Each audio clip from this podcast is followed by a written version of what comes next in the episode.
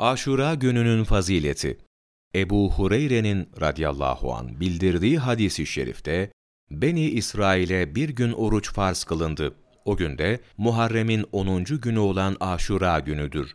Siz o gün oruçlu olunuz. Çoluk çocuğunuza iyilik yapınız.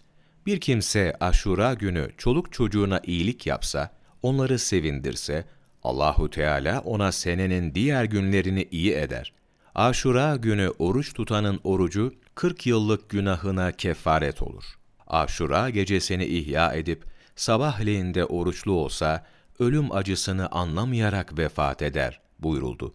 Hazreti Ali'nin radıyallahu an bildirdiği bir hadisi şerifte Aşura gecesini ihya edeni Allahu Teala dilediği gibi ihya eder buyuruldu.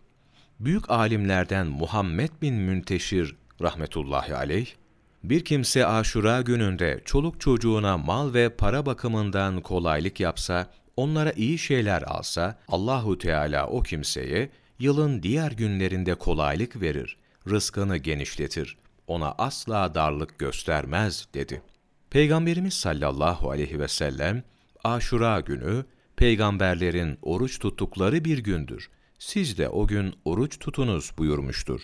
Musannef Nebi sallallahu aleyhi ve sellem Aşura günü oruç tutmaya hem kendisi devam etti hem de bunu Müslümanlara emretti ve Aşura günü orucu bir yılın kefaretidir.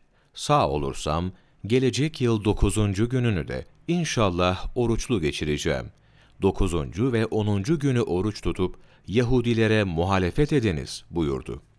Aşura gününün üstünlüklerindendir ki Allahu Teala o gün peygamberlerini düşmanlarından kurtardı. Firavun'u ve kavmini o gün helak eyledi. Gökleri, yeri, Adem aleyhisselamı ve daha birçok şerefli şeyleri o gün yarattı.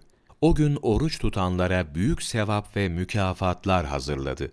O günde orucu günahlara kefaret eyledi. Bunun için Aşura günü iki bayram, cuma, arefe ve bunlara benzer şerefli günler gibi oldu.